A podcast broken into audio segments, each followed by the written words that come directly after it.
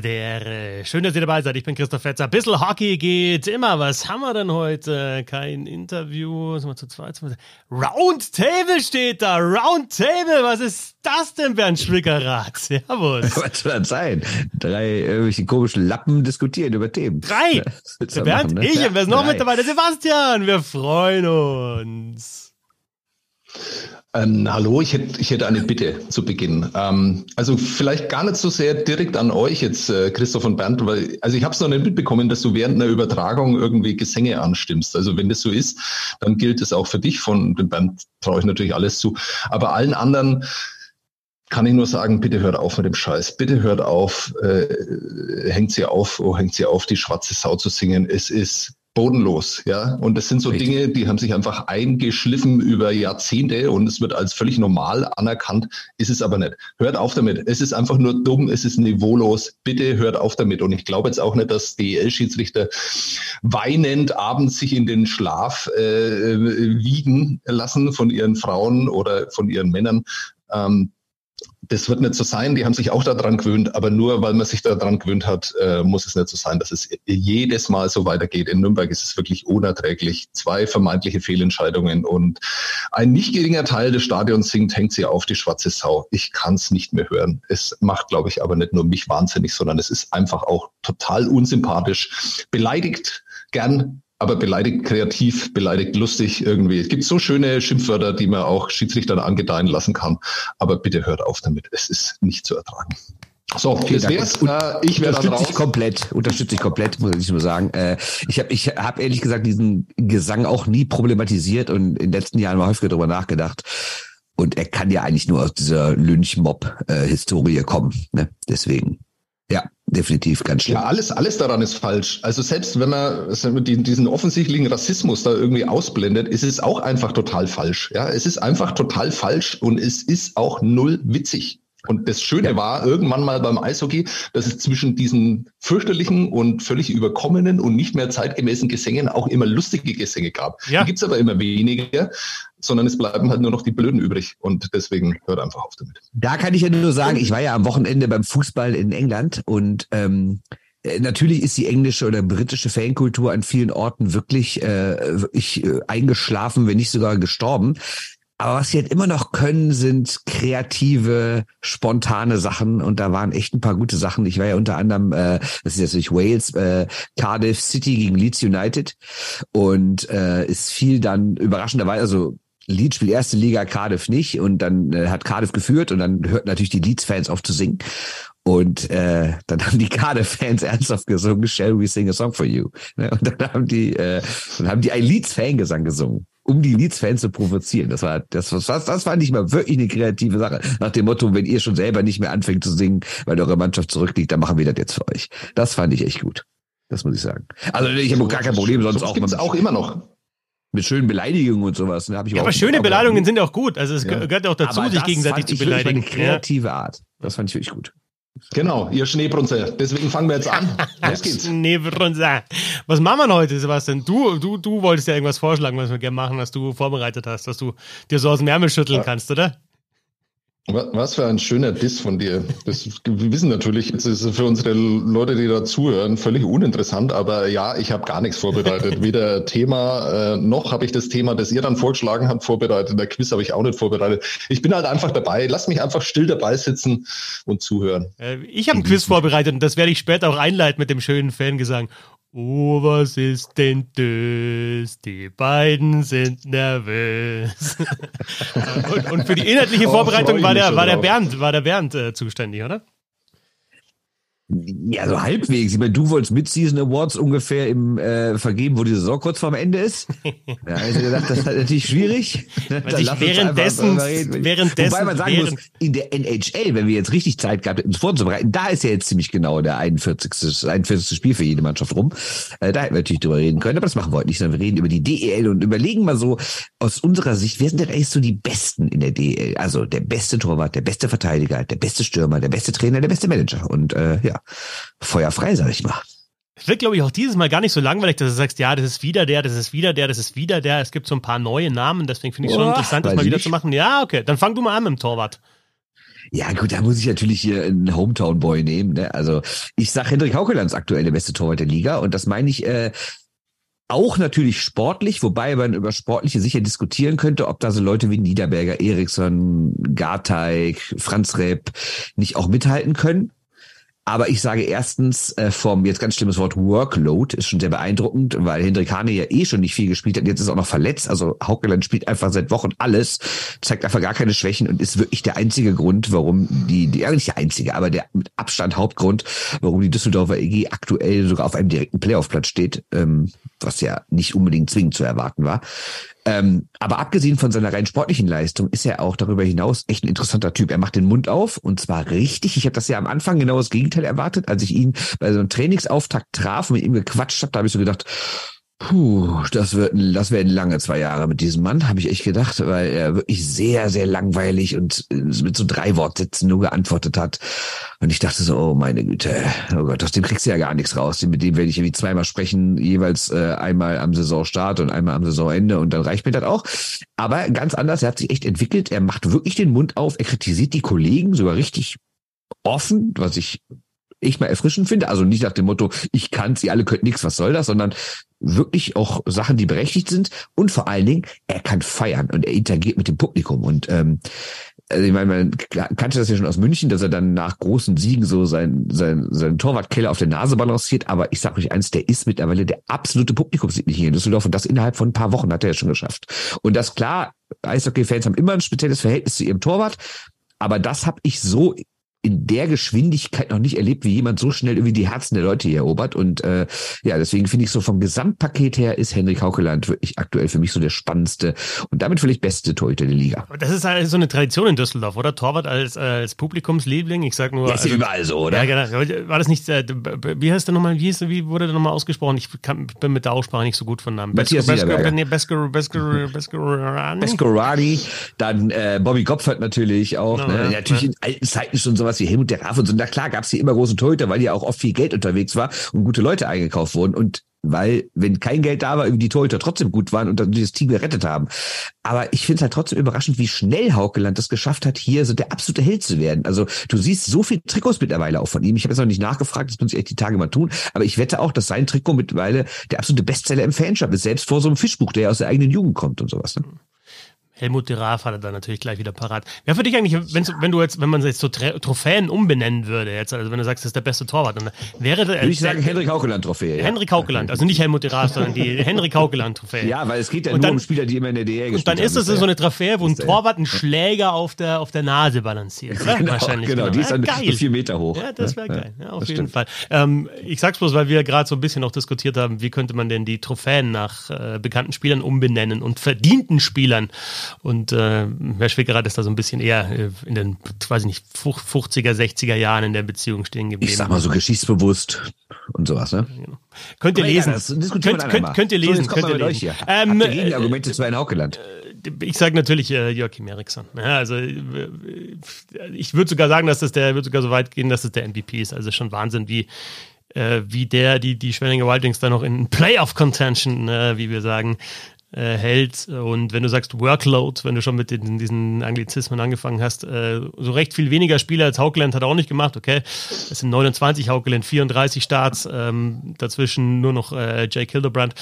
Aber Safe Percentage ist halt nochmal höher und äh, davon abgesehen, und das finde ich eigentlich ganz interessant, wenn du Haukeland angesprochen hast und was es für ein Typ ist, ich finde es ganz geil, dass der Eriksson auch ja, da sagst du mir, der Torwart, der muss so in sich ruhen und der Ruhepol sein. Und immer wenn es irgendwelche Auseinandersetzungen gibt, dann fährt er da zur Seite raus und konzentriert sich und fokussiert sich wieder. Und Eriksson ist eigentlich einer, der, der den Fokus so kurz öfter mal verliert einfach und dann auch chirpt und äh, diskutiert und vielleicht auch mal austeilt mit der Kelle. Sogar wenn er übrigens auf der Spielerbank ist, habe ich auch schon mal gesehen, dass er sich dann beteiligt und diskutiert und, und meckert. Und trotzdem ähm, holte sich den Fokus dann irgendwie zurück. Ähm, Finde ich auch so als Typ ganz interessant. Also auch nicht so dieser ganz ruhige, zurückhaltende, sondern ganz im Gegenteil. Und halt jetzt schon über Jahre hinweg einfach ähm, äh, starke Leistung. Ist natürlich jetzt ein langweiliger Pick von mir, aber ich sage Joachim Eriksson. Kann denn äh, diese Conor McErickson kann der dann auch die Hart Trophy gewinnen, die Frank Hörtler Trophy, sorry, ähm, wenn die Schwenninger Oilers überhaupt gar nicht in die Playoffs kommen. Geht das überhaupt? Das ist sehr gute Frage. Also wir ja. sind zu, ja, kann er, kann er. Ja, weil es gibt ja Abstieg Connor? auch. Ja, wir sind ja in Deutschland, ne? Also Connor. Okay, also ähm, Christoph nimmt den statistisch besten Goalie und Bernd nimmt den Düsseldorfer Goalie. Und dann also Sebastian nimmt einfach den Nürnberger Goalie. Den besten Nürnberger, ne? das mache ich ja später erst. Ne? Die Kategorien Trainer und Manager kommen ja erst noch. Oh. ähm, deswegen gehe ich einfach mit den Goalies, die ich tatsächlich in Nürnberg nur Eye-Test, ja, ich bin immer noch Team Eye-Test, ähm, die ich da am überragendsten fand bisher. Und da zählt Eriksson tatsächlich dazu, also sensationell. Aber die zwei Torhüter, die mich zuletzt am meisten überzeugt haben, jetzt wird es ein wenig albern, aber ist äh, tatsächlich Tobias Anschitska, Anschitska und äh, Hannibal Weizmann.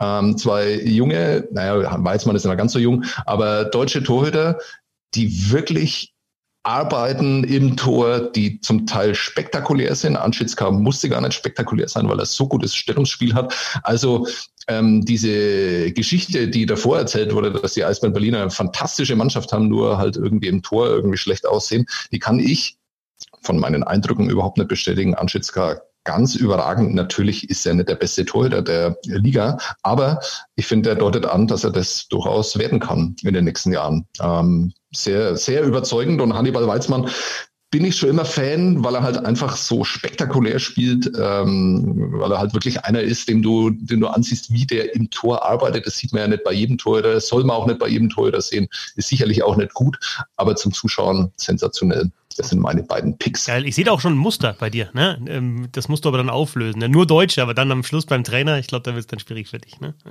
Äh, aber zu Weizmann kann ich auch sagen. Also erstmal sage ich zu Anschitschka, ich finde auch, ich habe ja äh, zwei größere Artikel in der FAZ bisher geschrieben über die Eisbärenkrise und ich habe auch beides mal die Torhüter extra rausgelassen, weil ich nämlich auch nicht nur statistisch finde, dass es echt nicht an denen liegt. Ne? Also klar kann man über Markan am Anfang sagen, war der jetzt, ja, musste sich vielleicht ein bisschen an die Liga gewöhnen, ist ja noch mal jünger, ähm, aber ich fand Anschischka eigentlich von Anfang an gut. Und ähm, ja, bin ich absolut bei dir, dass der wirklich ein guter Mann ist und vor allem noch sehr viel besser werden kann. Und bei Weizmann muss ich auch sagen, den habe ich natürlich auch jetzt schon ein paar Mal gesehen gegen Düsseldorf. Der hat äh, immerhin zwei Spiele gegen Düsseldorf gemacht, hat sie beide jeweils mit 1 zu 4 verloren. Ich weiß nicht, ob der jetzt ein Empty Net bei war, aber er hat auf jeden Fall mehrere Tore kassiert und die Statistiken sahen nachher immer sehr schlecht aus, aber das lag beides mal überhaupt nicht an ihm. Er hat wirklich richtig gut gehalten jedes Mal und ich finde auch ähm, einer der besseren Torhüter der Liga und ja auch kein Wunder, warum äh, Wolfsburg sich den jetzt anscheinend geschnappt hat. 27 Jahre ist er übrigens alt, auch finde ich beeindruckend, dass man in dem Alter dann auf einmal zur der ist doch einer der besten Freunde von Leo Dreiseitel, ne? So aus der, ja. aus der Jugend, ne? Zusammen in Köln, 95er Jahrgang bei den Haien damals, ne? Dreiseitel, Weizmann, äh, Tiffels. Genau, ähm, genau, die drei sind doch so. Schön. Sebastian, schade, dann kommt Iserlohn auch nicht in die Playoffs. Naja. äh, Sebastian, wenn du, also du hast ja toll, wie du da gleich zwei vorbereitet hast. Das ist ja Wahnsinn. Magst du einen Verteidiger? Ein Verteidiger ja, muss einer von euch anfangen, dass ich am Schluss komme und euch zerlegen kann. Ja, fängt der Böhm diesmal. Okay, dann, dann fange fang ich an. Ich fange an. Ähm, ich habe äh, bis fünf Minuten vor Aufnahme eigentlich bin ich davon ausgegangen, dass wir was komplett anderes machen. ähm, deswegen ist es jetzt auch ein bisschen aus der Not geboren. Ähm, aber auch hier wieder ein, ein Verteidiger, den ihr 100% nicht nehmen werdet und was auch insofern natürlich äh, nicht seriös ist, weil ich einen Verteidiger vom Tabellenletzten nehme, einen Verteidiger, der nächstes Jahr, wenn er denn da bleibt, in der DL2 spielen wird. Max ähm, Brommersberger, geil.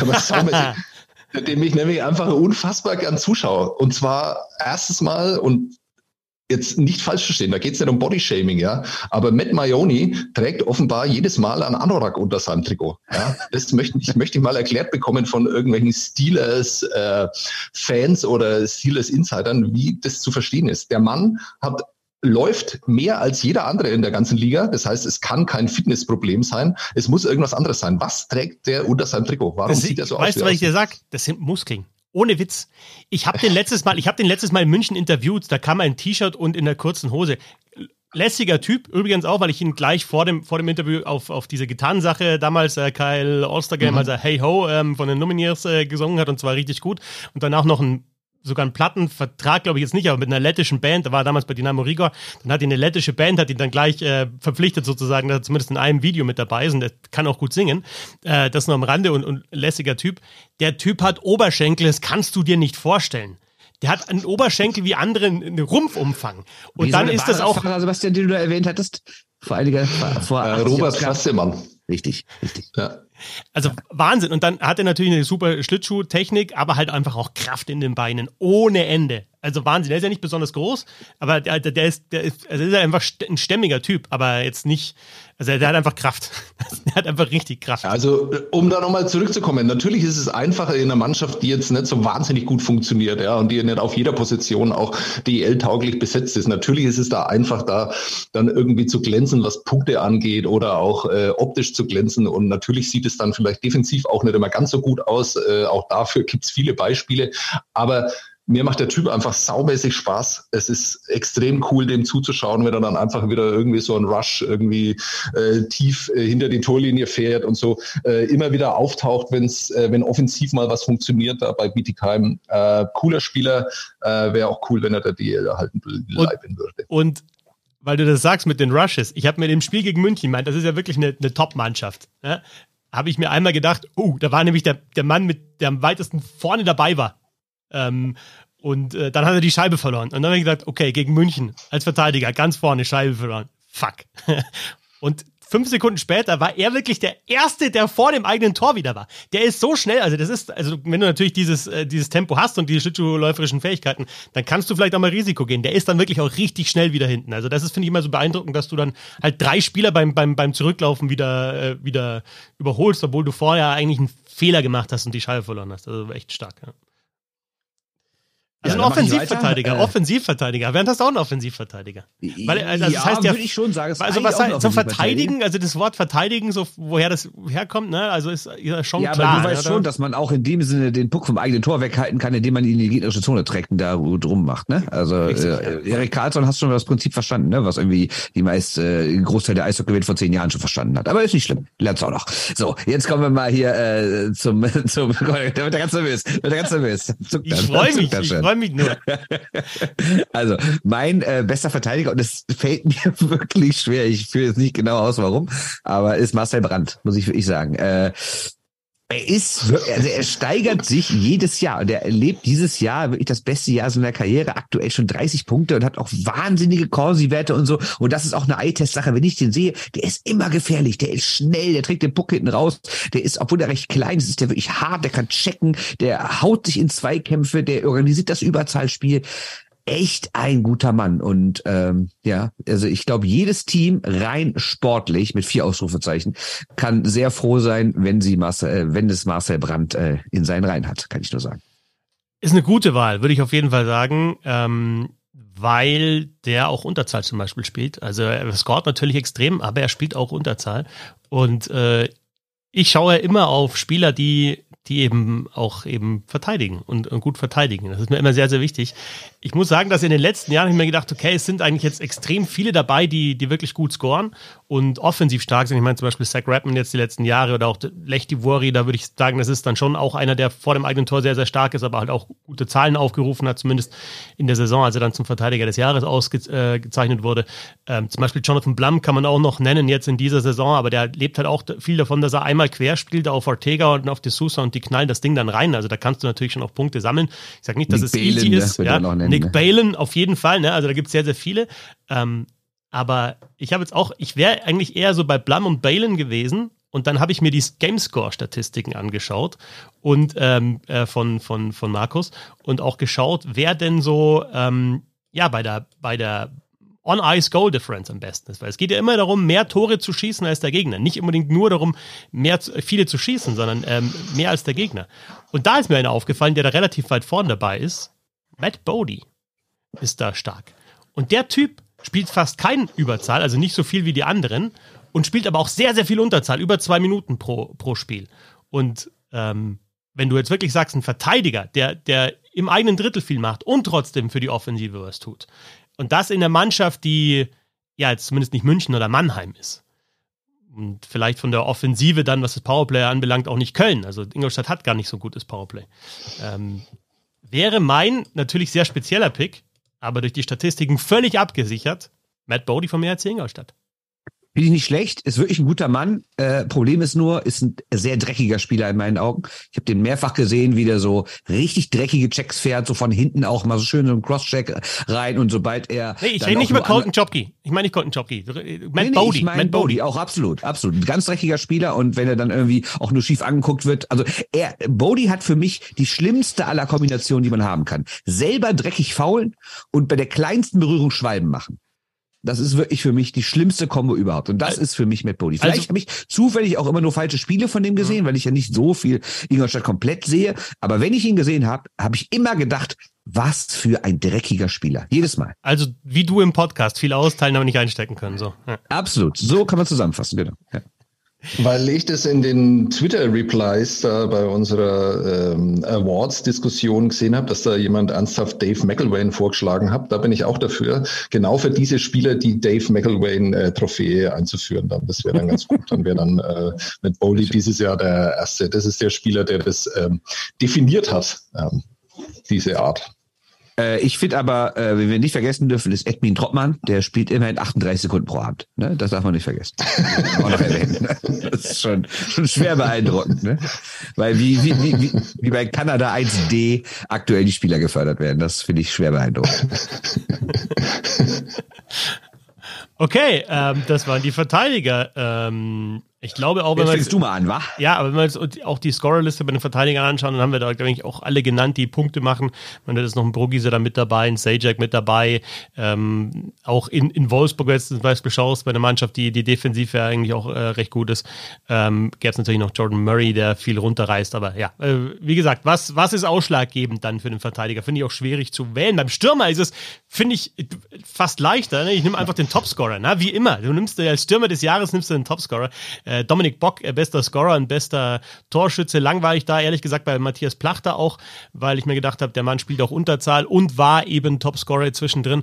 Aber ich würde gerne über Dominik Bock sprechen aus, einem, aus zwei Gründen. Erstens, was wir auch schon hier thematisiert haben, er scheint jetzt den Ort äh, gefunden zu haben, wo er dann eben wirklich auch zeigen kann, äh, was er drauf hat. Äh, ich bin immer noch der Meinung, da gäbe es noch ein, zwei, drei, vier äh, liegen drüber, äh, in denen er das zeigen könnte und für die er das Potenzial hat. Mal schauen, vielleicht wird es noch was. Und das Zweite ist, wir haben jetzt einen Wechsel auf der Bundestrainerposition. Und für mich wäre das auch die Möglichkeit, da einen Neustart zu finden und Dominik Mann, Bock soll Bundestrainer werden? Nein, Dominik Bock in die Nationalmannschaft zu integrieren. Du kann, es kann doch nicht sein, dass du einen deutschen Spieler hast, der in der ersten Runde gedraftet worden ist, der auch verfügbar ist für eine Weltmeisterschaft und du schaffst es nicht, dass der Mann dann auch für Deutschland bei einer Weltmeisterschaft spielt und du schaffst es auch nicht anscheinend irgendwie dann, eine, also erstens schaffst du nicht, ähm, ihn da mit in den Kreis dazu zu bekommen, auch an wen das auch immer liegt. Und zweitens halt auch ihn in, in Situationen dann zu bringen, wo er dann eben seine Qualitäten zeigen kann, wie jetzt in, in Frankfurt. Insofern wäre es aus meiner Sicht auch der Job des neuen Bundestrainers da vielleicht einfach zu sagen, okay, wir haben jetzt einen Clean Sheet, ähm, lass uns das probieren und äh, lass uns doch äh, schauen, ob du nicht Weltmeisterschaft spielen kannst für Deutschland. Als bester ja, Scorer der Liga. Ganz ist es nicht seltsam, dass überhaupt nicht diskutiert wird, wo der nächstes Jahr spielt? Ja, Richtig. Also warum also, hört man ganz da dunkle Stunde für mich in diesem Podcast. Ich muss Herrn Fetzer in allen Punkten recht geben. Ist auch mein Mann. Also wenn ich mir einen Stürmer aussuchen dürfte, wäre es auch Dominik Bock. Allein vom Alter her sensationell. Äh, und er kann noch viel, viel besser werden. Und auch international hat er ja auch schon zum Beispiel bei so einer U20-WM schon mal gezeigt, dass er auch mit den Besten seines Jahrgangs weltweit mithalten kann. Aber genau wie Sebastian gerade sagt, die große Gefahr ist natürlich, wenn du jetzt verpflichten würdest, wer weiß, wo er nächstes Jahr spielt.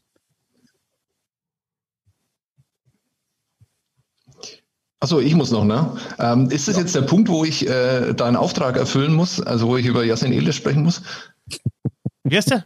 Aber es kann ich einfach, es kann ich einfach nicht machen. Wir haben, wir haben ja, genau. so viele stopp, stopp, stopp, die dazu. Der der Herr äh, Fetzer musste sich immer ganz gut rechtfertigen für die Aussprache, ne, damit nein, das ich einfach mal geklärt ist. Nein, ich finde es witzig. ich finde es echt total witzig. Nur mal kurz, kurzer Einblick in das Leben eines Kommentators. Ich bin weit davon entfernt, jetzt irgendwie rumzujammern, ja, wir hauen alle immer drauf und sagen, du bist überteilt.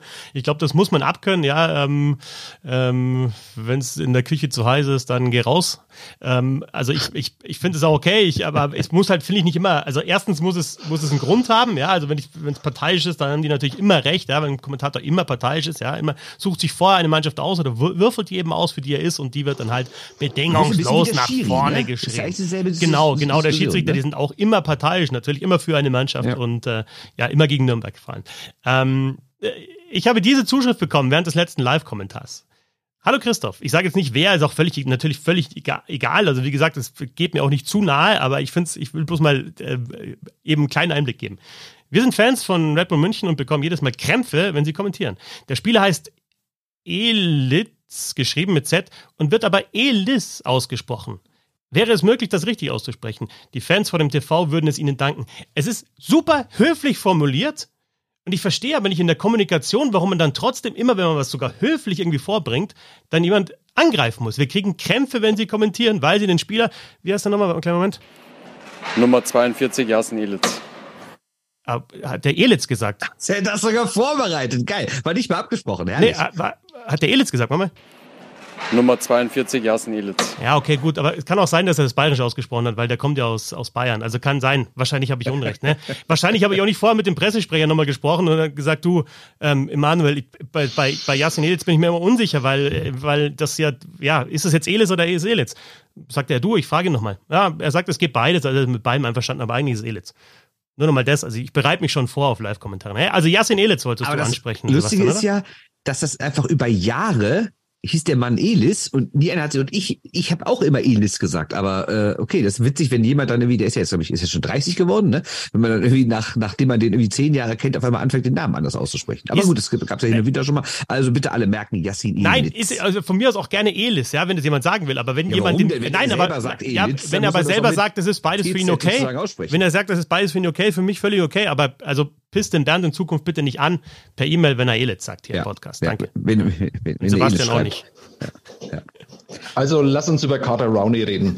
ähm, und das fällt mir, fällt, fällt mir gar nicht so leicht, weil bei den Spielern denke ich mir dann immer, ja, vielleicht ist die DL gar nicht so auf dem allerhöchsten Niveau international. Also da kommt ein Spieler im Alter von 33, ne, Rollenspieler in der, in der NHL, nie ein Scorer. Das ähm, kann an hundert anderen Dingen auch liegen, aber wenn du so lange in der NHL spielst wie Carter Rowney, dann hättest du irgendwann auch mal zeigen können, wie geil du wirklich bist. Ne? Also irgendwann ja. hast du die Möglichkeit, das mal zu machen. Gibt es viele Beispiele dafür. Carter Rowney war ein reiner Rollenspieler der NHL, kommt hierher und ist für mich einer der dominantesten Spieler überhaupt. Also einer der Spieler, die ein Spiel komplett übernehmen können. Du merkst, wenn Carter Rowney auf dem Eis ist, sofort. Und das merkst du nicht bei jedem Spieler. Ja, natürlich auch jetzt nicht in jedem Wechsel, aber in sehr, sehr vielen Wechseln. Und es ist natürlich auch ein Spieler, der mit Dominik Bock dafür sorgt, dass Frankfurt so gut dasteht, wie sie dastehen. Ähm, extrem laufstark, offensiv stark, immer engagiert, in beide Richtungen unterwegs. Äh, sehr, sehr guter Mann, absoluter Gewinn für die Liga. Wir müssen mal sehen, wie viele Punkte er gemacht hat und dass er dazwischen ja nach seiner Verletzung auch eine Phase hatte, wo er eigentlich nahezu gar nicht gepunktet hat oder sehr wenig gepunktet hat. Äh, Top-Mann, Carter Rowney. Ähm, lass uns nicht darüber reden, äh, was das für die DL bedeutet, dass so ein Spieler einer der besten äh, Stürmer in der Liga ist, aber ähm, absolut überzeugend für mich bisher der beste Stürmer der DL. Und auch, also was die Physis anbelangt, ne? also ähm, der, der, ist ja nicht nur spielerisch sehr, sehr stark, sondern ist ja auch einer, der zu der Spielweise der Frankfurter mit seiner Physis auch passt und insofern hat man, glaube ich, nicht das Gefühl, ich habe ihn noch nicht so oft live gesehen, ehrlich gesagt, also noch gar nicht im Stadion, ehrlich gesagt, ähm, aber ihr schon, hat man nicht das Gefühl, dass der irgendwie jetzt so noch ausklingen lässt, oder? Nachdem er erfolgreich war in der NHL und dann vielleicht auch äh, so körperlich nachlässt, ganz im Gegenteil, oder? Ja, genau das Gegenteil. Du siehst ihm halt an, dass er, glaube ich, echt endlich sowieso befreit ist. Endlich habe ich mal, darf ich diese Rolle spielen und darf äh, als erstes, ich meine, die haben natürlich auch echt sehr viel Eiszeit, diese erste Reihe da in Frankfurt. Ist ja oft so, bei so, also es ist ja jetzt nicht so nur so eine One-Line, äh, Truppe, aber schon fast und dann auch in Überzahl und in Unterzahl und ständig sind die auf dem Eis. Ne? Und ich glaube, das genießt er einfach total, auch so eine prominente Rolle zu spielen. Dann natürlich hat er auch mit Dominik Bock auch einen netten Mitspieler, ne? mit dem es dann auch ganz nett, äh, ganz nett funktioniert. Ne? Ähm, ja, ich finde das ist eher, dass er so total aufblüht und sich denkt, hey, geil, ich darf hier mal wirklich anders spielen, als ich jahrelang musste. Vielleicht kommt ihm auch das große Eis entgegen, ich weiß es nicht. Also auf jeden Fall scheint daran irgendwie alles zu funktionieren. Genau, gibt aber auch echt Beispiele, wo das einfach überhaupt nicht funktioniert hat. Also Nürnberg hat mal Colin Fraser geholt, ja, zweimal Stanley Cup-Sieger, im Prinzip so ähnliche Karriere wie, wie Carter Rowney auch, nur halt erfolgreicher, weil er halt äh, zum richtigen Zeitpunkt in den richtigen Teams spielt. Total vergöttert von seinen Mitspielern. Also gibt's ja sensationelle Geschichten aus den Stanley Cup-Jahren da. Ähm, der kommt hierher und glaubt auch, dass er diese Rolle dann vielleicht spielen kann wie Carter Rowney und hat, glaube ich, in 17 Spielen irgendwie fünf Assists, äh, beendet seine Karriere einfach so von einem Tag auf den nächsten. Also es gibt auch ähm, Beispiele dafür, wo das einfach überhaupt nicht funktioniert hat. Ne? Deswegen umso mehr Respekt an Carter Rowney. Man sieht auch, also ich finde, man sieht ihm an, dass er einfach total Bock hat auf äh, Eishockey. Ja. Die Reihe kommt aber auch nicht nur in offensiven Situationen aufs Eis. Ne? Ich habe jetzt gerade mal geschaut, also Carter Rowney Nee, hat mit Abstand, Unterzahl, ne? genau, ja, ja, der hat auch mit Abstand die meisten Bullies genommen in der, in der defensiven Zone von Frankfurt und ist da in den Top 15 ligaweit, ähm, also Elfter sogar. Also das heißt, die, die, er, er ist jetzt nicht nur, er kommt nicht nur zum Scoren aufs Eis, sondern eben auch in Unterzahl, beziehungsweise wenn es halt im 5 gegen 5 einen Bully im, im eigenen Drittel gibt, Carter Rowney. Ähm, ja, Jasin Editz haben wir angesprochen noch als ähm, zweiter der Scorerliste, so Spencer Mahacek als dritter aktuell der, der Scorerliste und auch mit einem ja, mit einer wirklich super äh, super Jahr, 19 Tore schon, schon geschossen. Äh, Tourisson ist da noch dabei bei, bei den Topscorern. Also schon so Namen, die, die man jetzt länger in der Liga schon kennt, aber die, äh, die jetzt vielleicht im, beim Thema Stürmer des Jahres eigentlich nie eine Rolle gespielt haben. Plachter ist ein bisschen abgerutscht in der Scorerliste. Ich sage trotzdem nochmal, der spielt auch viel Unterzahl, also schon sehr, sehr wichtig für Mannheim. Äh, Trainer! Mahacek für, ganz kurz, Mahacek für mich übrigens äh, klassischer Kandidat für unterschätzter Spieler der Liga. Aber wir andermal diskutieren. Äh, Trainer, ja, dann fange ich wieder an. Ne? Ja, auch sehr langweilig, aber ich glaube, ist immer noch Don Jackson. Ne? Also er hat sich irgendwie neu erfunden, wenn wir überlegen, wie wir so vor, war das anderthalb, zwei Jahren mal über ihn gesprochen haben, als die Münchner so ein bisschen, als es da so ein bisschen runterging und auch ich dachte, oh, ob die Zeit jetzt langsam mal vorbei ist, der McElwain so langsam mal übernimmt und äh, Jackson kann es irgendwie, also nicht, nicht, dass alles verloren hätte, aber ich dachte so, ach, irgendwann braucht ja auch mal was Neues. Klar, der Kader ändert sich jedes Jahr so ein bisschen, aber mir kam es so ein bisschen vor, als könnte München mal generell was Neues vertragen. Aber was er dieses Jahr wieder mit denen macht, ja, auch der beste Kader, keine Frage. Aber das sieht einfach gut aus, äh, egal wer da fehlt, egal wen er da aus Salzburg hingestellt bekommt oder vielleicht auch selber holt. Alle funktionieren auf alle Reihen. Er, er lässt nie eine Reihe so total durchspielen. Er verteilt das irgendwie vernünftig, äh, wirkt dabei immer noch nett und sympathisch und hat dieses Jahr sogar mal richtig Emotionen gezeigt bei seinem tausenden Spiel und sowas. Also ich sage immer noch Don Jackson. Klar, ist jetzt keiner mehr, den du holst, wenn du über Jahre noch was aufbauen willst. Aber wenn ich jetzt, sag ich mal, wenn es darum gehen würde, ich sollte mir meine Traummannschaft bauen für eine Saison, würde ich Don Jackson als Trainer nehmen. Für, für eine Saison, um den Titel zu holen.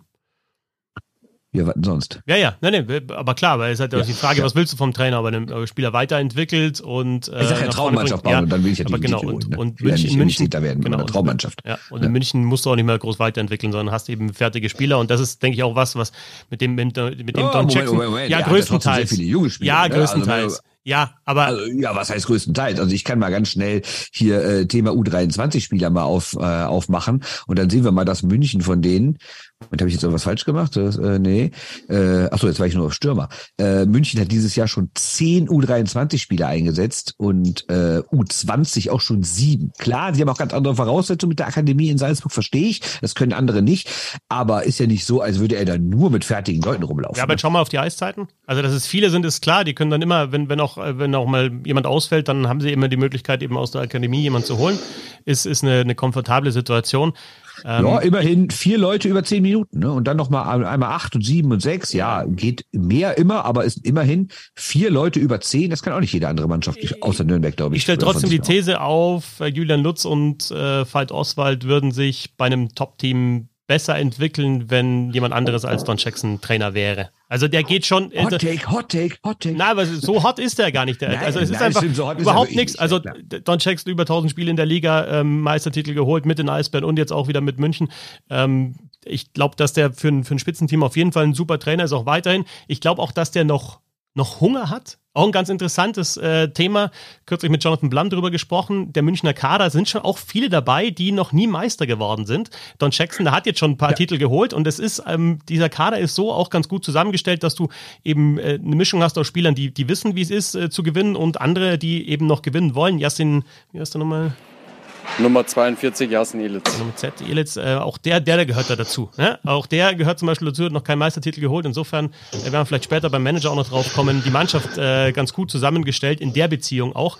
Ähm, ja, also ich würde auch gar nicht widersprechen bei der Don Jackson. Ich hätte einen anderen Kandidaten, aber lass erstmal den, den Nürnberger ähm, da, ähm, was zum Beispiel Weiterentwicklung von Spielern anbelangt in U23. Ähm, geht das in Nürnberg anders?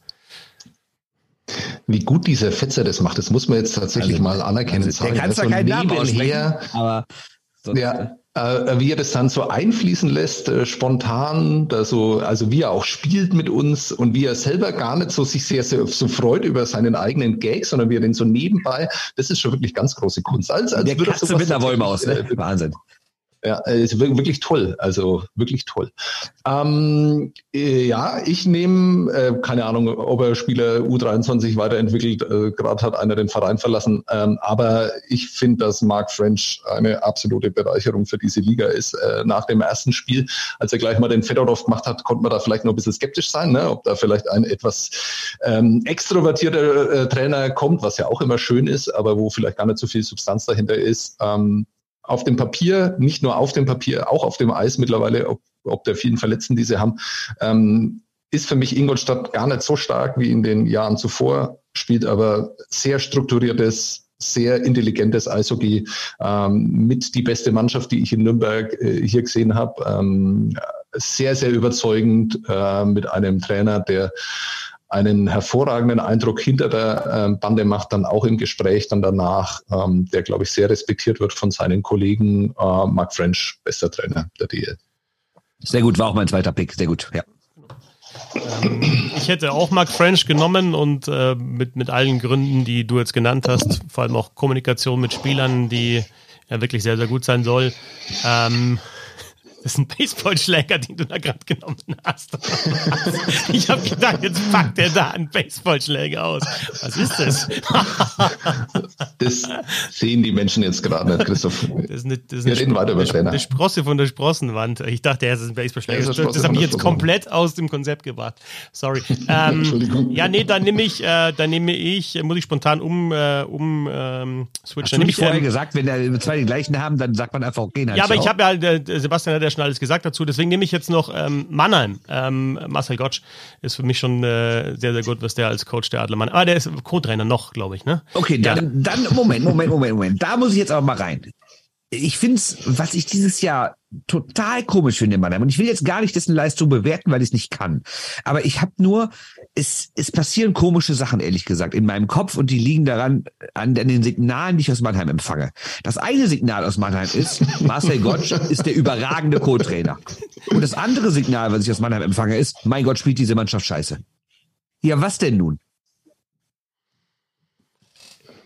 Ich habe Marcel Gottsch nicht vorbereitet, ehrlich gesagt, für dieses Segment. Okay. Ich habe mir bloß gedacht, oh, okay, jetzt habt ihr ähm, Habt nee, aber jemand aus Mannheim, der das hört, kann das bitte mal aufklären, weil wie gesagt, ich höre die ganze Zeit, warum die spielen so ja. scheiße, warum sind die überhaupt da oben? Die gehören das schlimmste Saison seit langem, Horror und alles. Aber andererseits, boah, Marcel Gottsch, überragend. Ja, was denn? Ich habe Marcel ja, Gottsch jetzt genommen. Soll ich dir denn beantworten, was in deinem Kopf passiert und ob das was mit Mannheim zu tun hat? In deinem Kopf Signale aus passieren Mannheim. komische Dinge und das liegt an Mannheim. Wie bitte? Aus Signalen, die ich aus und, Mannheim und dann erwartest du, dass ich irgendwas dazu sage. Ich sagte, das lag an den Signalen, die ich empfange. Bitte? ich habe jetzt genau. bloß gedacht. Was ist das Querdenker-Podcast hier jetzt? Ja, Signale ja, aus Mannheim, deswegen passieren komische Dinge in meinem Kopf. Ja. Ähm, nachdem ich überlegt habe, ja, man könnte mal einen Deutschen nehmen, ähm, dann nachgedacht habe, wie viel gibt es da eigentlich? So viel Möglichkeit gibt es ja gar nicht. Äh, bin ich jetzt bei Master Gotch genannt. Ich äh, sehe bloß, wenn ich von den Spielen der Adler Mannheim sehe ich äh, eben, dass, dass er sehr, sehr viel kommuniziert, was mich, was mich positiv überrascht. Ähm, ich habe so ein bisschen den Eindruck, dass er auch der, was das Spielerische zumindest anbelangt, da so der, der, der, der heimliche Chef ist. Ich weiß nicht, ob das nur Spekulation ist oder ob es wirklich so ist. Äh, ich fände es einfach cool, ähm, eben einen ehemaligen richtig guten deutschen Spieler mal an der Bande zu sehen mit äh, um die 40 ähm, und, und zu sehen, wie, wie, das, wie das funktioniert. Jemand, der so, so viel Erfahrung hat und so, so viele verschiedene Einflüsse auch bekommen hat von Trainern in Nordamerika, in, in Deutschland, in der Nationalmannschaft, äh, fände ich einfach interessant. Ähm, aber mein Trainer des Jahres, von denen, die wirklich Trainer sind und, und, und Head Coach, ist äh, auch Mark French aus den Punkten, die Sebastian genannt hat. Jetzt wollte ich eigentlich zu dir überspielen vorher Nürnberg. Ich dachte, du nimmst Tom Rowe als Trainer des Jahres, aber da bist du beim Manager jetzt, oder? Bei, in Nürnberg? Oder bist du dann bei den Fans oder im Stadion? Oder wann bist du bei Nürnberg? Also, die Nürnberg Ice ähm, kann gut sein, dass sie nicht an den Playoffs teilnehmen. Ja, ich äh, finde vieles sehr, sehr gut, was da passiert. Ich finde äh, den Trainer auch weiterhin gut. Äh, man lernt ihn ja immer besser kennen. Ähm, jetzt auch mit seinem Ausbruch, den er da hatte und was dann daraus folgte. Ich finde die Kommunikation mit den Spielern weiterhin sehr gut. Will da auch Manuel Kofler erwähnen. Ähm, was der da hinter der Bande macht, ist wirklich fantastisch. Ähm, und ich bin tatsächlich, ich sehe auch weiterhin keinen, fast nahezu keinen Kritikpunkt an Stefan Usdorf, aber es wäre vollkommen albern, einen der beiden jetzt in diesen Kategorien zu nennen bei einer Mannschaft, ähm, die gar nicht so unwahrscheinlich die Playoffs verpassen wird. Deswegen wird es da keinen Homer-Pick geben. Ähm, ich tue mir wahnsinnig schwer beim Manager oder beim Management, weil es einfach auch darum geht, ähm, nicht wie eine Mannschaft im Moment dasteht, sondern ob da vielleicht auch mal über die Saison hinaus gedacht wird. Und das ist in der DEL ja höchst selten der Fall. Dann kann man natürlich immer äh, von den Top-Teams ähm, die Manager nehmen. Ähm, Finde ich genauso albern, weil die natürlich ganz, ganz andere Voraussetzungen haben, wenn man mittlerweile auch immer mehr weiß, wie da die Gehaltsstrukturen in der Liga tatsächlich sind. Ja, ist ein großes Geheimnis, aber wenn man das immer mehr so erfährt, was manche Teams zahlen können, was andere für andere Teams völlig unrealistisch sind, weil sie dafür drei Spieler bekommen äh, oder drei für drei Spieler bezahlen müssen für einen. Also ähm, deswegen tut es mir da auch schwer, da irgendwie Mannheim, München, äh, Berlin ohnehin nicht äh, dieses Jahr dann in, irgendwie zu nennen und dann kommt tatsächlich nur auf Franz David Fritzmeier von ähm, den Löwen Frankfurt. Ähm, auch da überhaupt nicht überzeugt von dem Pick, weil also Cherry D'Amigo so als Nachverpflichtung und sowas, das ist halt typisch DEL, ne, irgendwie, aber halt auch Carter Rowney in die Liga zu holen, ähm, auf die richtigen äh, Spieler zu setzen, ähm, die dann auch in der DEL funktionieren können. Für mich ein großes Rätsel in dieser Liga ist äh, Davis Van ja, ähm, der punktet, spielt, ständig auf dem Eis ist, der mir aber auch extrem negativ auffällt, also vom Eye-Test her, aber er funktioniert trotzdem in der Position, die er da einnimmt. Also ähm, da hat man schon viel richtig gemacht, ähm, auch da äh, von Bietigheim den Spieler zu holen, der vielleicht nicht die ganz großen äh, Schlagzeilen geschrieben hat letztes Jahr, aber dann trotzdem sensationell gut funktioniert. Äh, Topscorer war zeit, zeitweise ja dann auch in der Liga mit Brandon Ranford. Also da hat man sich schon Gedanken gemacht. Ich finde es im ersten Jahr, es ist aber immer noch, also hört sich komisch an, aber es ist relativ einfach, äh, an einem Standort wie Frankfurt dann in der DEL zu realisieren. Ich glaube, der Test kommt dann wie so oft im zweiten Jahr. Ähm, ist jetzt äh, auch so mehr so eine Phrase, aber sieht man in Bietigheim dann auch, ähm, dass es dann im zweiten Jahr wesentlich schwieriger wird und in Frankfurt hat man da sicher bessere Voraussetzungen. Aber ähm, wenn ich einen wählen müsste, dann wäre es äh, tatsächlich das Frankfurter Management. Das ist ein sehr guter Punkt jetzt. Ähm, kurz, kurzer Einwurf dazu. Äh, zweites Jahr anschauen. Ne? Wenn dir dann eben vielleicht ein Dominik Bock äh, nicht mehr spielt oder ein Carter Rowney vielleicht dann doch nochmal in der DEL zu einem Club äh, wechselt, wo er mehr verdienen kann und äh, deutscher Meister werden kann, ähm, vor noch mehr Fans spielen kann oder was weiß ich, äh, wenn du mal Verletzungsprobleme hast, wenn dir mal ein, zwei wichtige Spiele ausfallen, ähm, ja, dann kann sich das auch sofort schnell wieder ändern und auch alles, was du zum Thema Gehaltsgefüge und so weiter gesagt hast, kann ich nur unterschreiben. Ähm, mein Pick ist trotzdem, weil ich mir da jetzt eben gerade äh, über die Zusammenstellung der Münchner doch nochmal Gedanken gemacht habe, äh, Christian Winkler, ähm, der, glaube ich, also ein, eine richtige Aktion gebracht hat, nämlich einen richtigen Nummer 1 Torwart zu holen mit Matthias Niederberger. Ähm, lange Danny aus den Birken schon da und lange auch in ihm festgehalten und der ist einfach kein Nummer 1 Torwart mehr in der DEL und ich glaube, das ist auch gar nicht so einfach, dann verschiedene Charaktere und Egos zu moderieren und so einen Kader zusammenzustellen. Äh, er hat es natürlich einfacher als viele Manager in der DL, weil das nötige Kleingeld auch da ist, aber es sind halt trotzdem 15 Punkte Vorsprung, die diese Mannschaft hat und man hört jetzt da nicht irgendwie, dass es da Querelen gäbe oder unzufriedene Leute.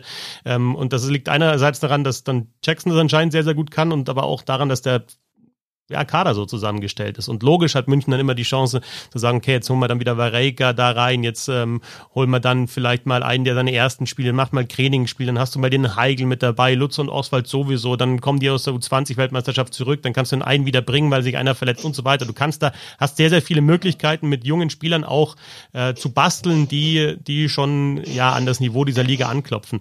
Ähm, ja, aber trotzdem, dazu noch die Mischung eben aus einerseits erfahrenen und auch schon ähm, erfolgreichen, was Meisterschaften anbelangt, Spielern und eben so ein Jonathan Blum, der äh, 14. Jahr äh, Profi ist und noch nie einen Titel geholt hat. Insofern, äh, ja, schon auch gut zusammengestellt. Dieser Kader, wir haben darüber gesprochen, Niederberger gekommen auf der Torwartposition, McKinnon in der Verteidigung, Eder und De Sousa, das sind alles richtig gute Spieler. Ähm, die, die kriegen nur drei, vier Mannschaften in der Liga wahrscheinlich äh, und können sich die nur leisten. Ähm, aber dennoch, es gibt auch andere Mannschaften, die vielleicht das Geld dazu hätten. Und wir haben viel über Mannheim die letzten Jahre gesprochen. Warum geht ein Eisenschmied ein Wohlgemut? Ja, die ja eigentlich eher aus Bayern kommen und in München ja vielleicht so, zumindest vom, vom, vom, vom Gefühl her so ein bisschen näher wären. Warum gehen die alle nach Mannheim? Und jetzt in der Saison ist es halt schon zu sehen, dass, ähm, dass zumindest für 2022, 2023 dieser Kader für München ähm, gut zusammengestellt ist. Ja, gehe ich auch mit. Ähm, ich meine, es stimmt alles, ne? Also man kann einerseits sagen, gut, der hat es natürlich viel einfacher als andere. Andererseits kann ich sagen, was hätte Winkler denn besser machen sollen dieses Jahr, ne? Also es ist schon schwierig, äh, das wirklich zu bewerten, weil die Unterschiede, wie Sebastian richtig sagt, so exorbitant großen. Also da gibt es ja wirklich bei manchen Mannschaften Viertreihenspieler, die verdienen mehr als bei anderen Mannschaften Erstreihenspieler. Und das kannst du halt null vergleichen.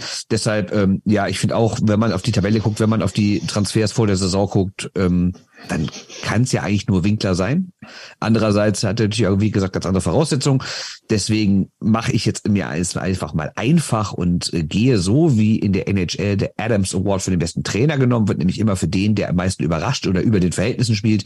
Äh, und das ist natürlich in der DEL aktuell Bremerhaven. Das ist dann Alfred Prey, der es ja äh, dann trotzdem schafft, der natürlich auch nicht so wenig Geld hat, wie immer getan wird aber der ist trotzdem, äh, ich finde, immer wieder Jahr für Jahr schafft, äh, überzuperformen und diese Mannschaft steht immer besser da als, als in der Etattabelle. Und vor allen Dingen hat er es in den letzten Jahren auch ganz gut geschafft, finde ich, wegzukommen von diesem eindeutschen Image. Klar, am Anfang war das wirklich nervig, aber mittlerweile haben die ja gar keinen, zumindest vom Pass her, mehr Nordamerikaner, sondern spielen mit sehr, sehr vielen Skandinaviern, die dann selber auf so Reisen nach Dänemark und Norwegen und sowas ranholt oder auch Finnland. Ähm, und das ist einfach gut. Also klar, wenn man die Voraussetzung mal so ein bisschen beiseite lässt, ist Winkler ganz klar die Nummer eins. Aber wenn man die Voraussetzung mitrechnet, dann finde ich, muss man auch über Alfred Prey reden. Und ich meine, könnte ich auch einen Homerpick machen. Die DEG spielt auch wieder deutlich besser, als der Etat hergibt.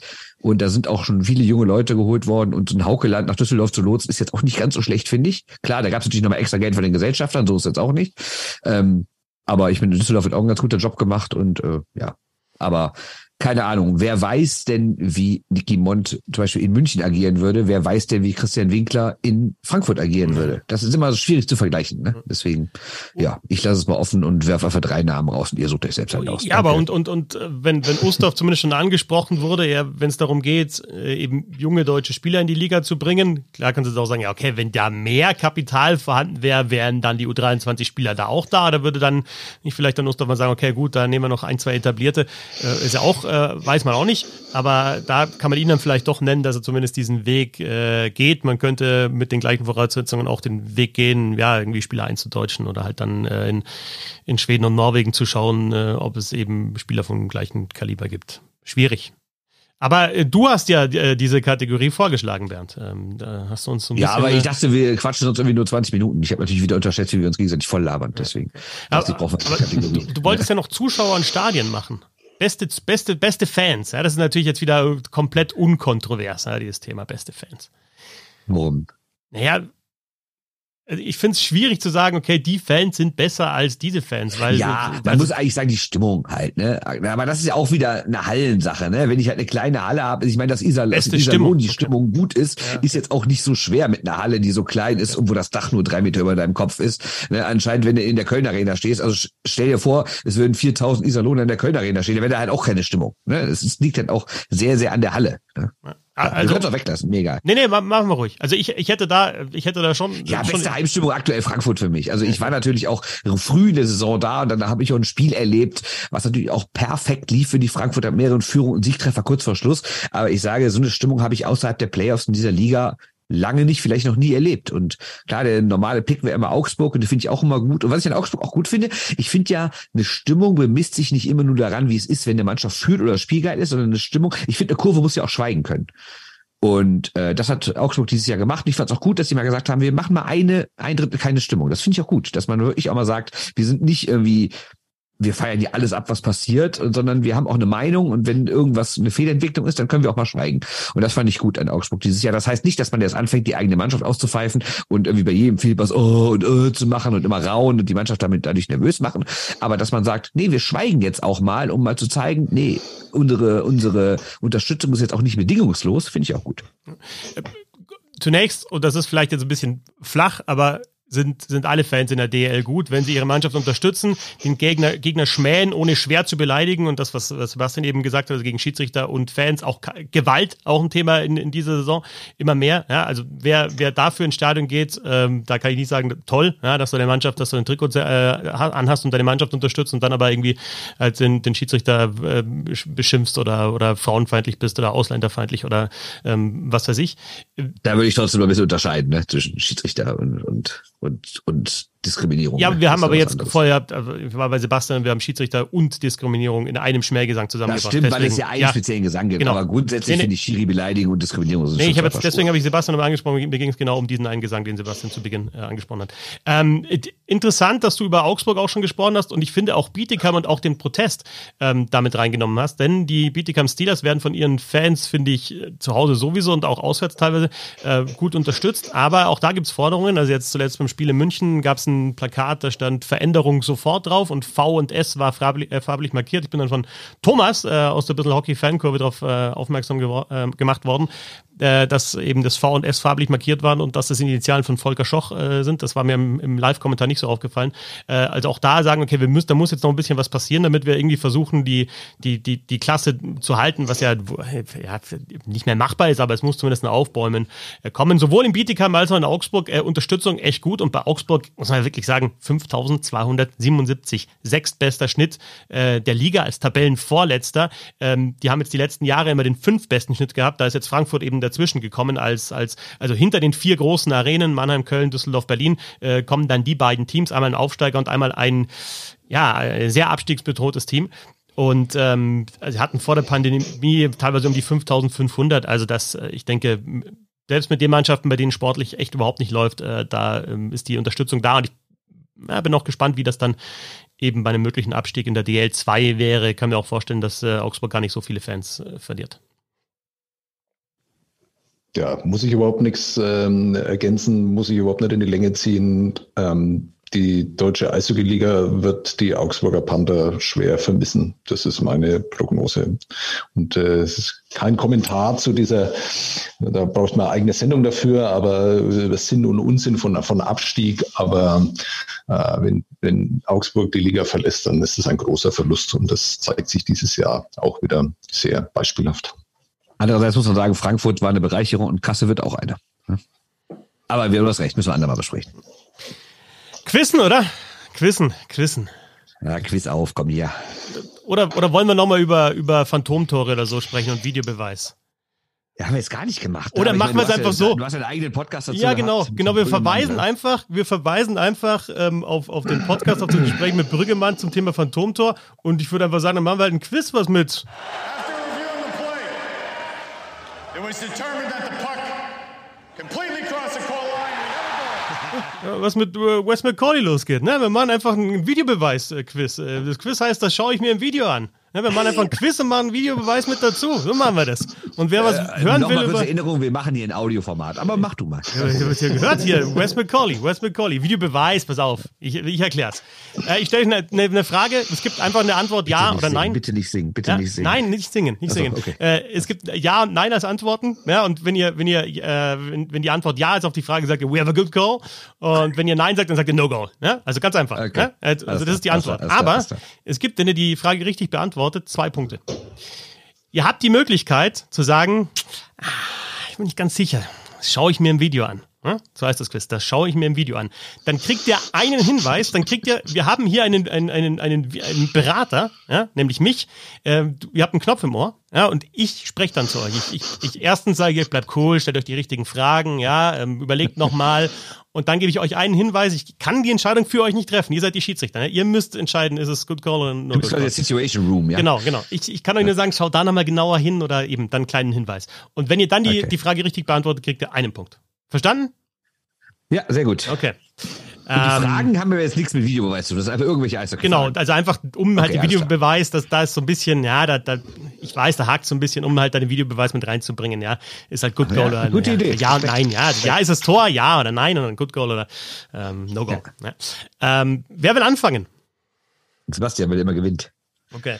Ähm, ich habe sie hab's noch nicht verstanden, deswegen muss der Bernd anfangen. okay.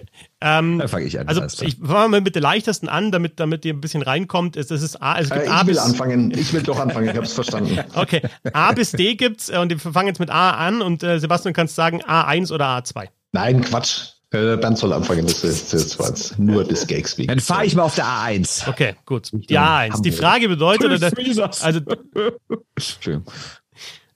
Dominik Bock führt aktuell die Scorerliste der DEL an. Jetzt muss ich sagen, we have a good goal, weil es ja äh, stimmt, ja? Ja. Okay, we have a good goal.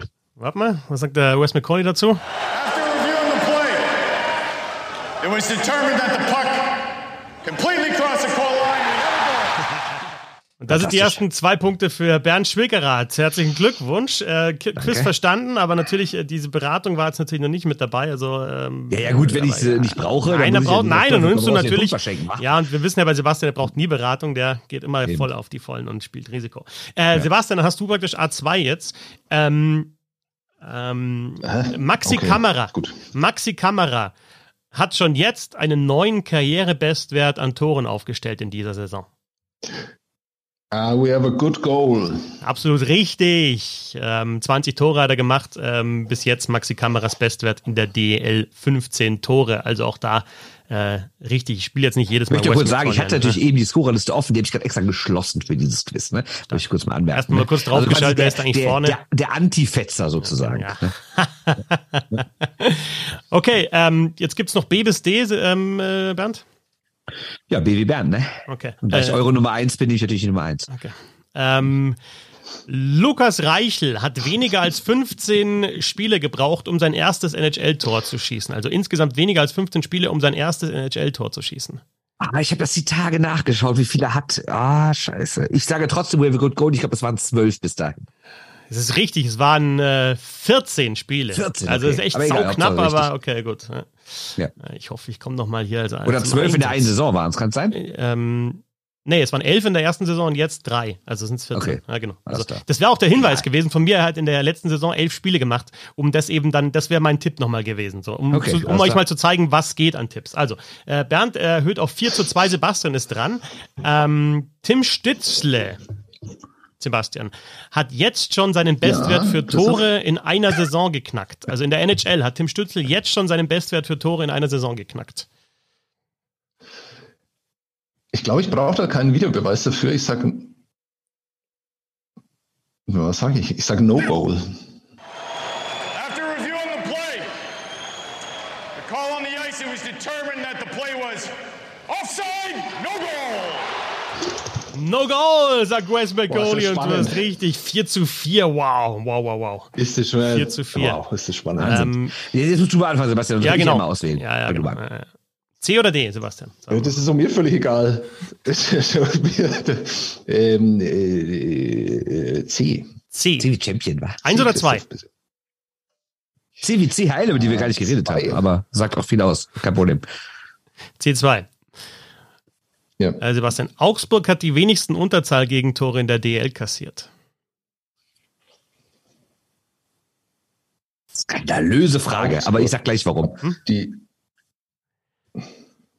skandalöse Frage, ich sage gleich, weil ich habe keine Ahnung, ich äh, verstehe schon das gar nicht. Ich muss das immer so, äh, sind die jetzt da in Überzahl, sind sie in Unterzahl? Das muss ich, das kriege ich schon gar nicht in meinem Kopf hin. Ich sage einfach, weil ich Bock drauf habe, No Goal. Ist leider falsch. Es ist, äh, wäre Good Goal gewesen. Augsburg hat Ja, das 15 steht doch gestern in deinem Text, den du rumgeschickt hast. Ja, genau. Kannst du da schon eine Frage stellen? Weißt du, dass Sebastian äh, nicht gelesen hat, möglicherweise, oder überflogen hat. Oh, ich habe ihn gelesen, aber offenbar nicht richtig. Ja. Okay, jetzt hat der Werner natürlich die Chance, auf mindestens mal 3 zu 2 davon zu ziehen. Es gibt in der 5 zu DL. 4. Ja, ähm, mein Fakten, Herr Kollege. 4, stimmt. 4-4 steht's. Äh, es gibt in der DL derzeit eine Mannschaft, die im Schnitt mindestens ein Powerplay-Tor pro Spiel schießt. In dieser Äh, Saison. Das ist falsch, also No Goal. Und du hast es auch gestern in deinem Text gehabt. Das sind nämlich München mit 37 in 38 Spielen. Also ist es nicht eins pro Spiel, sondern ganz knapp drunter. Ich lese deine Texte aufmerksam. Ich lerne sie auswendig und die schönen Stellen tätowiere ich mir auch. Es sind äh, 36 Powerplay-Tore in 38 Spielen. Oder so rum. Ja. Äh, übrigens, äh, interessant dazu auch noch, äh, kommt gar nicht so oft vor, dass eine Mannschaft über eine Saison ein, ein Powerplay-Tor pro Spiel, also im Schnitt Ja, nie, ne? oder? Ist Ne? das schon mal vorgekommen? Stand auch im Text. Scheiße. äh, in, den, in, den letzten, in den letzten zehn Jahren waren es zweimal Wolfsburg und einmal, das weiß ich schon gar nicht mehr, Bremerhaven, glaube ich, die so ein bisschen über, über eine Aber nur in verkürzten Saisons, oder? Nee, nee, nee, auch mal, also in der Nicht? vollen. ähm, Okay. Ja, ja. Auch Wolfsburg ist schon länger her. Ne? Okay. Äh, und dann, jetzt fällt praktisch in der letzten, in der letzten, äh, bei der letzten Frage fällt jetzt die Entscheidung, es steht 6 zu 4 für äh, Bernd. Ähm, und jetzt haben wir noch D. Wer will anfangen? Ja, dann, dann liegt aber, dann muss jetzt mal Sebastian anfangen, um zumindest mal auszugleichen, oder? Ja. Äh, D1 oder D2? Ähm, ja, ich, ich fange an, aber sag mir noch, welchen Text ich schnell lesen soll von dir, bevor ich dann die Frage kann. D1 oder D2? Äh, die D1 natürlich. Ich finde es bis jetzt ein bisschen schade, dass ihr noch nie, aber du wirst jetzt auch nicht den Video, äh, aber ja, pass auf, taktisch Nee, gesehen das müsst wär du jetzt doof. ausgleichen, genau, das wäre jetzt, jetzt wäre es doof, den Videoassistenten. Aber der Band kann ich machen, dich weil er ganz auf alle. Fälle mit einem ja dann weiterkommt. Ja. Ja. Also, äh, die 1 hast du genommen. Ähm, in den Top 10 der NHL-Scorerliste steht aktuell Oh. genau ein Kanadier. Genau einer.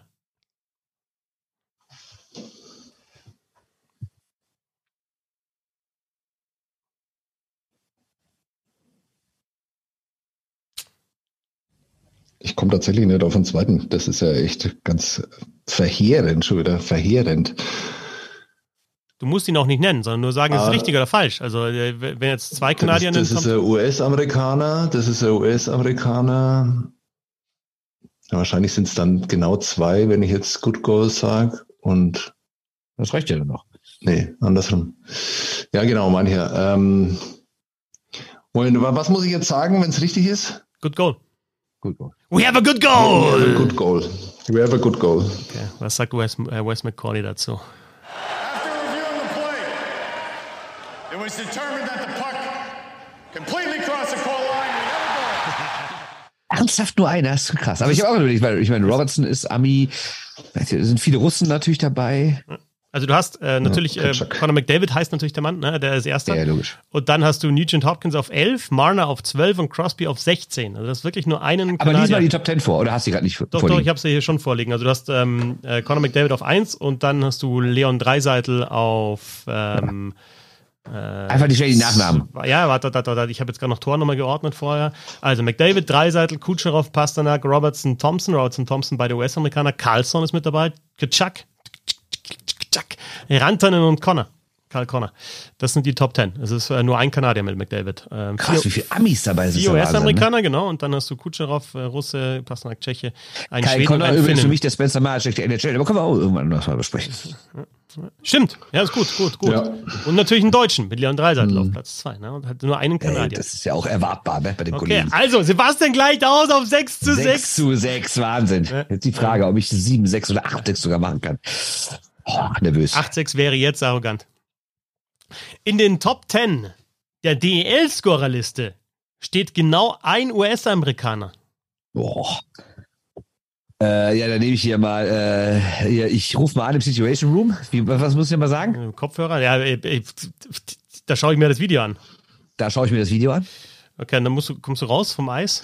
Hast natürlich gerade eine, eine, eine extreme Drucksituation, Kopfhörer Da auf. ist, bin ich an Iserlohn, irgendwelche Leute knallen davon Ja, pass auf, Plexiglas, ich, muss, ich habe das gelernt. Ich muss erstmal, stell dir die richtigen Fragen, Bernd. Gut, ich muss dich erstmal beschwichtigen. Ja, gute Spielleitung bis jetzt. Lass dich nicht so natürlich. viel auf belanglose Diskussionen ein, ja, äh, egal, ja. Bleib einfach fokussiert. Wie im Internet. Es ist viel White Noise in so einem, in so einem Spiel, ja. Bleib ruhig, bleib ruhig. Stell dir die richtigen Fragen, ja. Ja. Pass auf, da hinter dir, hier durch, Achtung, Achtung, äh, völlig ignorieren, ja, völlig ignorieren, auch die verrückten Fans, vor allem in Düsseldorf, völlig, völlig verrückt. Ähm, ich kann dir nur einen Tipp geben, ich, ich sehe es auch nicht genau, aber ähm, vergiss nicht, dass vier Deutsche aktuell in der DL-Scoreliste in den Top 10 stehen. Und dann haben wir auch noch so Spieler wie Spencer Mahacek, haben wir schon angesprochen, und Andreas Turesson. Ne? Ob es jetzt genau ein US-Amerikaner ist, ich meine, die Entscheidung musst du selber treffen, aber vier Deutsche, Mahacek, Turesson, ja. Ist es nur ein US-Amerikaner? Ja, dann äh, danke dir. Ähm, dann verlasse ich mich auf mein äh, Bauchgefühl und sage, äh, es ist wirklich nur ein Amerikaner dabei. Sag ich dir. Ja. Weil sonst wäre dein Tipp ja so dermaßen irreführend, das wäre ja ein Skandal. Ja, kann aber passieren, ja. Also wenn du halt dann, du siehst teilweise im Video Sachen, die darfst du eigentlich gar nicht, also du, du redest dir irgendwie was ein. Du siehst in dem Video Sachen, die, die sind gar nicht passiert. Aber jetzt äh, kommt die Auflösung. After reviewing the play, it was determined that the puck completely crossed the goal line. Und damit ein knapper 7 zu 6 Sieg für, für Bernd. Glückwunsch. Es ist tatsächlich nur Austin Ortega in den Top 10. Äh, Matt White ist der zweitbeste US-Amerikaner auf Platz 15. Dankeschön. Doch mal schnell. Sehr verdient. Obwohl, ich kann es doch selber gucken. Ich kann sie wieder aufmachen, die Liste. Äh, was haben wir denn? Wo bin ich denn da? Ach, ich habe so viel umgestellt hier mit irgendwelchen komischen U23-Spielern aus Wolfsburg und sowas, weil es immer noch spektakulär beeindruckend ist, wie wenig Wolfsburger echt, äh, wie wenig U23-Spieler in Wolfsburg Eiszeit kriegen. Aber gut, so ist es nun mal. Was schaust du jetzt? Ja, ich schaue jetzt auch noch mal ganz schnell. Okay. Ob- Bock, ob- Elitz, Mahacek, Turisson, Ortega, Nöbels, Rowney, Plachter, Lea, Aubry. Krass, krass, krass. Ja. Taylor Lee ist auch einer, über den man zu wenig spricht. Ja. Ne? Genau, wir müssen einfach mehr podcasten. Am besten an einem runden Tisch. Das war der Roundtable mit Bernd Schwickerath. Dankeschön. Gerne, bitte, danke. Und so alles, ne? Sebastian Wöhm. Hat mich sehr gefreut, deine Stimme zu hören. In absoluter Hochform heute, in absoluter Hochform Christoph Fetzer heute. Absolut, wirklich. Geiles Quiz, schnell, also dafür, dass wir wie gestern um 11 Uhr abends so mal ein Quiz, komm, ich mach schnell eins, dann so ein Ding, noch sogar ein neues Format rauszuzaubern. Respekt, absolut Richtig. Respekt. Mit aktuellen Anleihen, ich bin schwer beeindruckt. Schön, dass er, dass er so rüberkommt, dass er auch die, die Arbeit wertschätzt. Ja? Ich hatte jetzt, Absolut. ich hatte jetzt den, das. Du kannst zwar keine Namen aussprechen, aber Genau. das machst du gut. Ja, gut. Ja. Ja. irgendwas muss ja. Irgendwas muss ja. Äh, danke fürs Zuhören. Bis zum nächsten Mal. Servus. Tschö. Servus.